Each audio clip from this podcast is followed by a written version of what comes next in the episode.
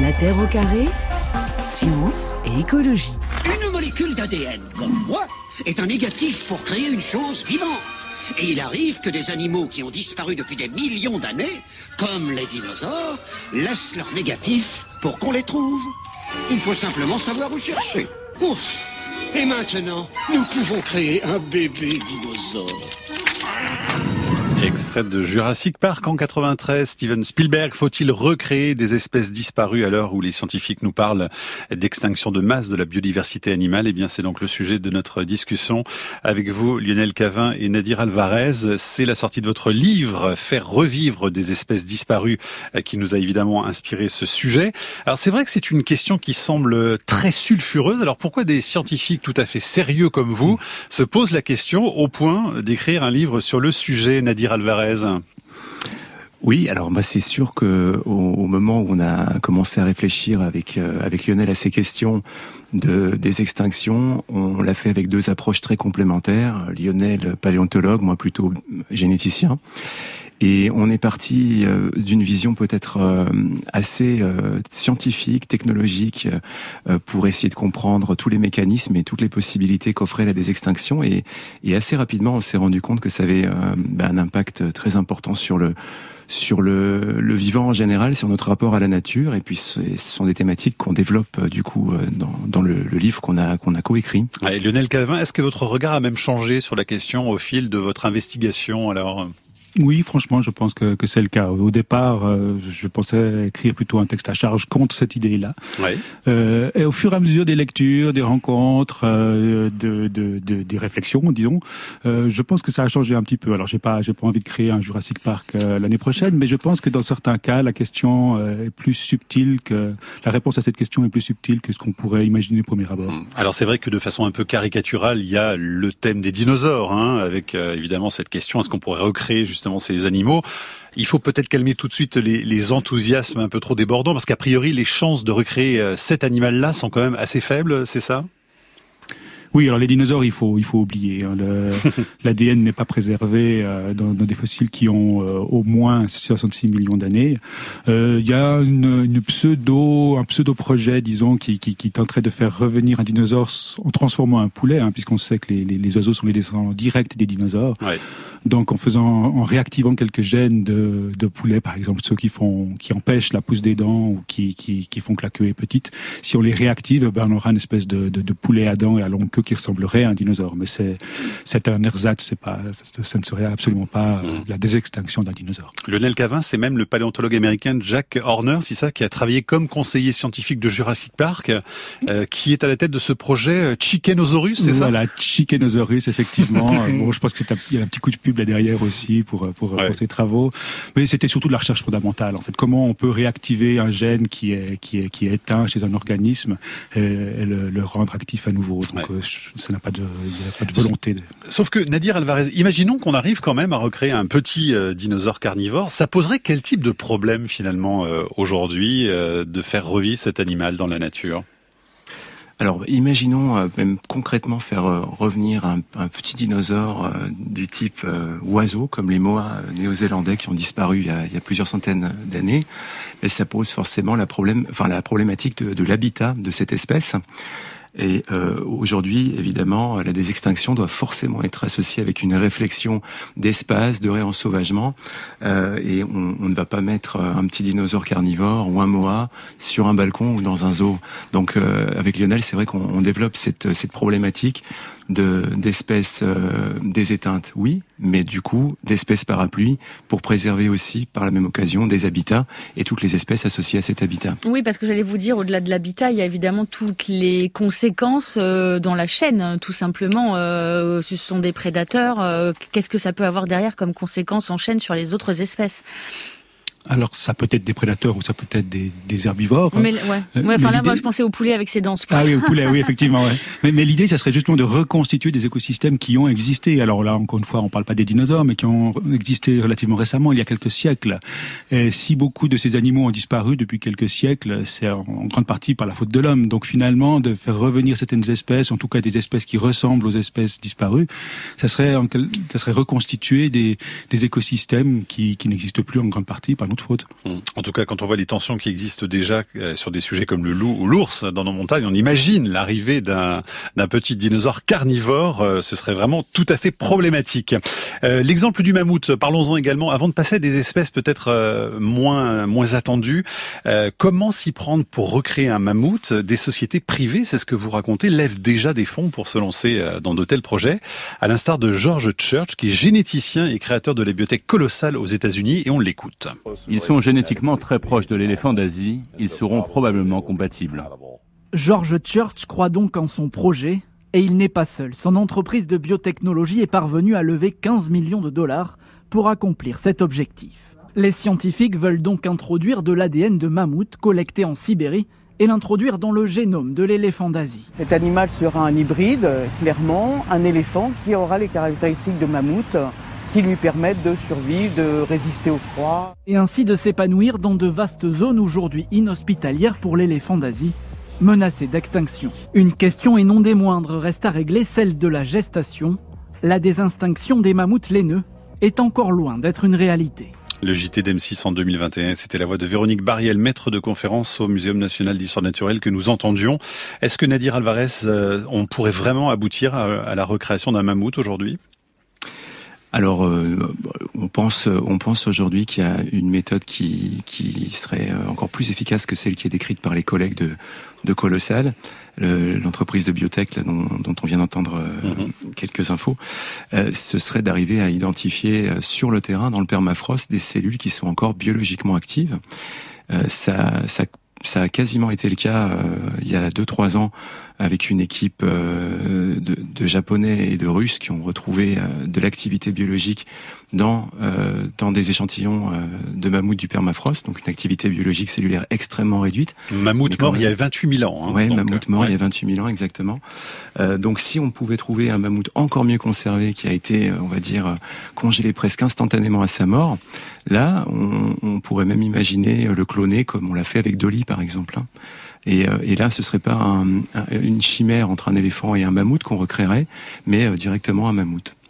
Et les autres, euh, pardon, je, reviens à cette question, mais les autres espèces pourraient aussi s'adapter parce que vous disiez finalement tout à l'heure, c'est, l'homme qui, a, enfin souvent l'empreinte de l'homme qui, a déstabilisé, détruit certains écosystèmes.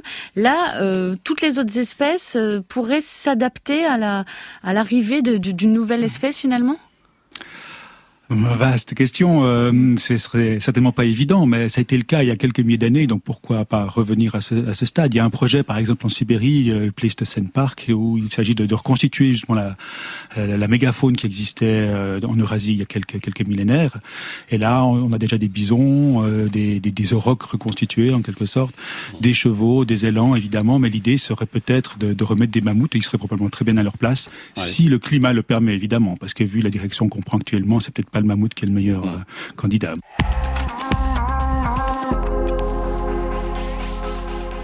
Elle s'appelle Dolly, elle a 7 mois. Et contrairement aux apparences, ce n'est pas une brebis comme les autres.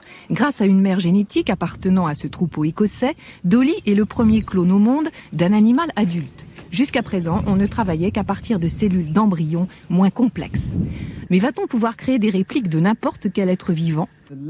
La leçon de l'histoire de la génétique, c'est que tout ce qui peut être fait avec les mammifères peut être fait avec l'homme, mais avec un peu plus de difficulté. Voilà, c'est vrai qu'on a beaucoup parlé de clonage dans les années 90, hein, une technique donc qui avait été utilisée pour la première fois avec la brebis d'Oli. Lionel Cavin et Nadir Alvarez, vous qui êtes en duplex de Genève pour nous parler donc de ces espèces disparues qu'on pourrait faire revivre. Euh, la technique de clonage utilisée pour euh, Dolly, c'est pas du tout possible pour des espèces éteintes, c'est ça?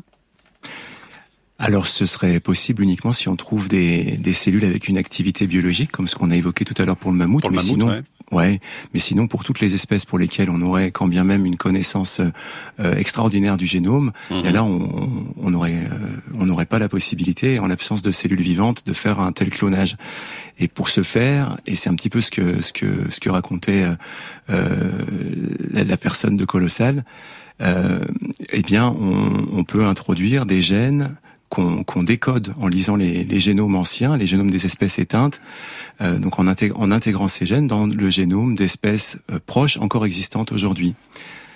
Eux projettent de le faire sur sur l'éléphant avec mmh. peut-être des gènes permettant d'avoir une fourrure, une meilleure résistance au froid, etc., etc. Et ça, si on si on commence à, à se lancer dans ce genre de, de, de processus, eh bien on doit réinterroger un petit peu la notion d'espèce. Qu'est-ce qu'une espèce?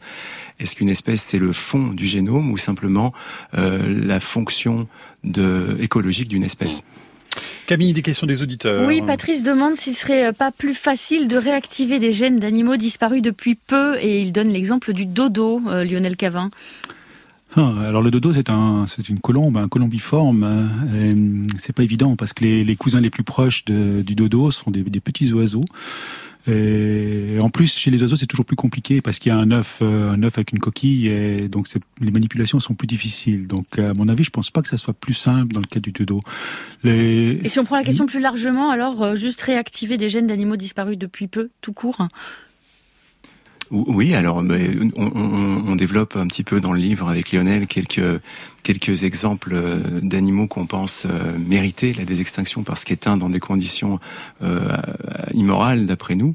Et, ces, enfin, ces animaux, c'est parfois des oiseaux, parfois des mammifères, ont des espèces proches encore existantes aujourd'hui qui sont euh, qui pourraient être, enfin dont les dont les ovocytes pourraient pourraient recevoir des, des modifications de leur génome. Précisément. Alors il y a le, le Numbat pour, pour ce qui est du thylacine, donc le loup marsupial, euh, en fait on a un, qui a disparu au début du XXe siècle, dans les années 30. Le tigre de Tasmanie. Le hein. tigre de Tasmanie, voilà. Et il y a une espèce proche dont le, génome vient d'être complètement euh, élucidé, si j'ose dire. Euh, le fourmilier de, le fourmilier marsupial, et lui pourrait vraiment servir de, de modèle. Et chez les marsupiaux, en plus, c'est un petit peu plus simple parce qu'une partie du développement se, se, passe dans la poche, donc on peut passer euh, facilement une espèce dans, dans la poche d'une autre espèce. Ça facilite un petit peu le, processus. Il y a d'autres exemples. Hein. Vous parlez par exemple du, bouquetin des Pyrénées parce qu'il y a une tentative, je crois, de scientifiques espagnols en, en 2009. Euh, c'est ça, Nadir Alvarez? Oui, tout à fait. C'est peut-être la seule expérience à peu près réussie de, de désextinction. Euh, et là, les cellules qui ont été euh, utilisées pour faire un, clonage, donc typique, typiquement comme ce qui a été fait pour Dolly, eh ces cellules avaient été prélevées du vivant euh, de la dernière représentante euh, de, de, ce bouquetin des Pyrénées, qui était une sous-espèce. Voilà, le boucardo, une sous-espèce de la péninsule ibérique. Euh, enfin de l'espèce ibérique et, et euh, malgré en fait le fait d'avoir prélever ces cellules dans des conditions optimales, les avoir euh, congelées immédiatement à moins 80, eh bien il y a eu euh, des dizaines et des dizaines de tentatives pour les, les insérer mhm. dans un ovocyte euh, de chèvre. Et sur toutes ces tentatives, il y en a une qui a à peu près abouti, c'est-à-dire qu'elle a, elle a permis la naissance d'un cabri, mais celui-ci est mort très vite, en quelques minutes. Donc une expérience à moitié réussie, on va dire. Où est-ce que vous situez, euh, vous situez le curseur sur, euh, enfin c'était un peu le début de la question de Mathieu au début de l'émission, mais au niveau éthique en fait, parce que euh, est-ce qu'il y a un moment ça devient un petit peu vraiment de comment dire, des scientifiques, du bricolage, du presque du faire joujou avec des gènes, etc. Enfin, où est-ce que vous situez le, le curseur sur l'échelle de l'éthique? Je sais pas comment formuler ma question. Alors, il faut juste pas que ça soit du joujou, c'est ça, c'est ça l'idée, mm. quoi. C'est pour nous des, des, cas de désextinction sont, sont justifiables s'ils sont intégrés dans des projets beaucoup plus vastes de réensauvagement et de protection euh, d'environnement. Il s'agit en aucun cas de faire des, des bêtes de foire qu'on mettrait dans des, dans des eaux, mais, mais plutôt de... Vous savez, il y a plusieurs projets de réensauvagement à une grande échelle actuellement qui, qui couvrent l'Europe, une partie de l'Eurasie ou de, de l'Amérique du Nord.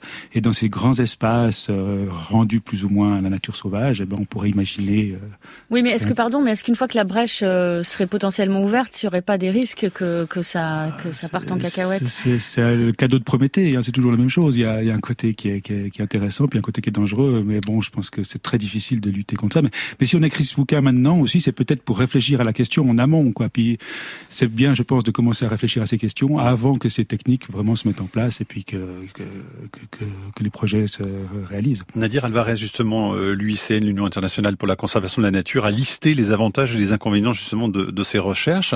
Quels sont les principaux inconvénients justement à l'idée de ressusciter une espèce? Oui, alors l'IUCN a développé euh, 11, euh, enfin il y, a 11 points principaux euh, qui sont euh, des, des, points d'attention sur la sur la désextinction. Parmi ces points, il y a la réextinction, c'est-à-dire qu'une espèce des éteintes peut à nouveau s'éteindre. Et puis, bah, bien sûr, il y a, il y a tout toute l'interaction avec euh, avec les, les, les autres espèces du milieu. Il y a le fait de, de remettre euh, au bout du jour des pathogènes qui étaient euh, qui étaient plus plus d'anciennes maladies, mais en fait, c'est ça. D'anciennes maladies, exactement. il y a tout un tas de, de, de, points qui sont qui sont élaborés. C'est l'idée que l'espèce devienne imprévisible, hein, c'est ça, et que ou, ou, envahissante, vraiment envahissante. Oui, oui, par exemple.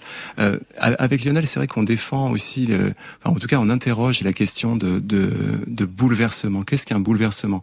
Quand on voit qu'aujourd'hui, euh, la biomasse des vertébrés terrestres euh, et des humains représente 97% euh, contre 3% pour la biodiversité sauvage, un rapport qui était l'inverse il y a 10 000 ans, ben, ça, nous semble important quand même de, pointer du doigt que le bouleversement qui pourrait euh, être euh, vécu avec la, la, recréation ou disons la, la désextinction d'espèces, finalement euh, n'est peut-être qu'une fraction epsilon mm. de, du bouleversement que, que, que, notre espèce a, a, produit sur sur la planète pendant ces dernières années, surtout depuis le dernier siècle. Alors justement, Alain nous écrit sur franceinter.fr mieux vaut prendre soin de l'existant avant de faire revivre les espèces disparues.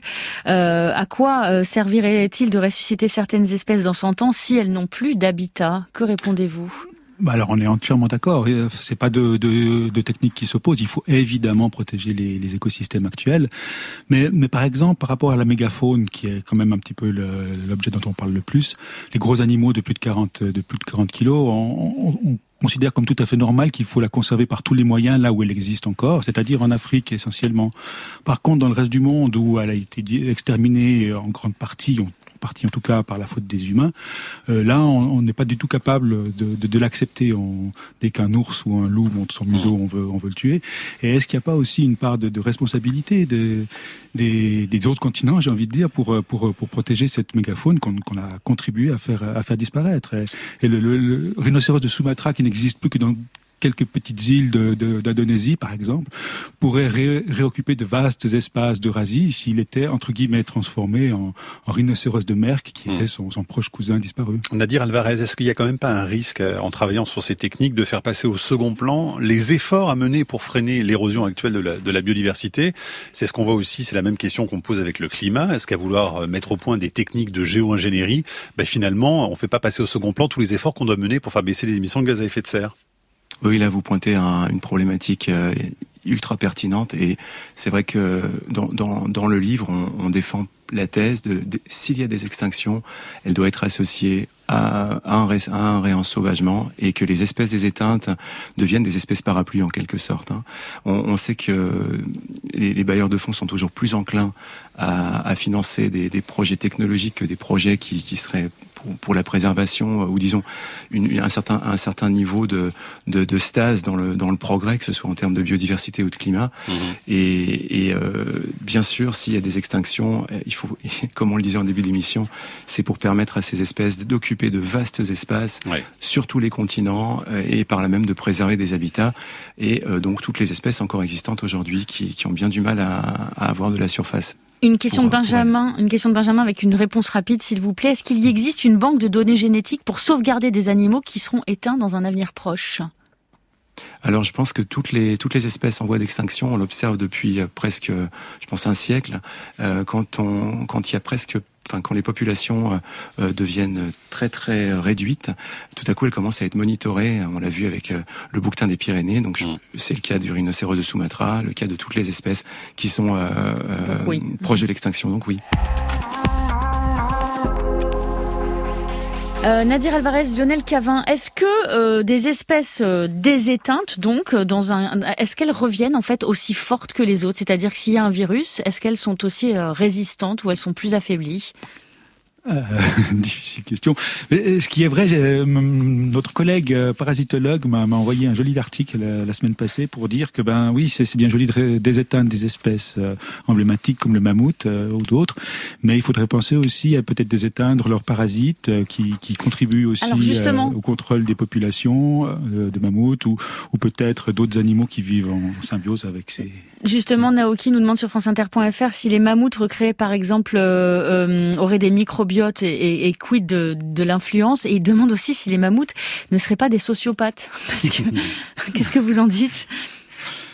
Euh, bon, pour recréer euh, une espèce viable, déjà il faut une population euh, importante, donc il faut au moins une cinquantaine d'individus, je pense, pour une espèce au minimum pour pour que l'espèce soit viable. Après, quant à leur comportement psychique, je sais pas, à dire peut-être. Ah non, aucune idée, Lionel. C'est vrai que bah, on, on, part du, du postulat que même si c'est des espèces sociales, euh, elles, elles n'ont pas, enfin, elles n'ont pas perdu, disons, la capacité, si elle venait à, revivre, de de, de nouveau euh, ben, avoir des interactions. Et en tout cas, c'est un vrai sujet de réflexion. Hein. Ouais, ouais, Effectivement. Pardon de vous couper, mais c'est déjà la fin de l'émission. En tout cas, on peut lire votre ouvrage qui aborde amplement ce sujet, faire revivre des espèces disparues chez Favre. Merci Lionel Cavin et Nadir Alvarez, et merci aux équipes de la radio suisse romande pour ce duplex. La Terre au carré est un podcast France Inter.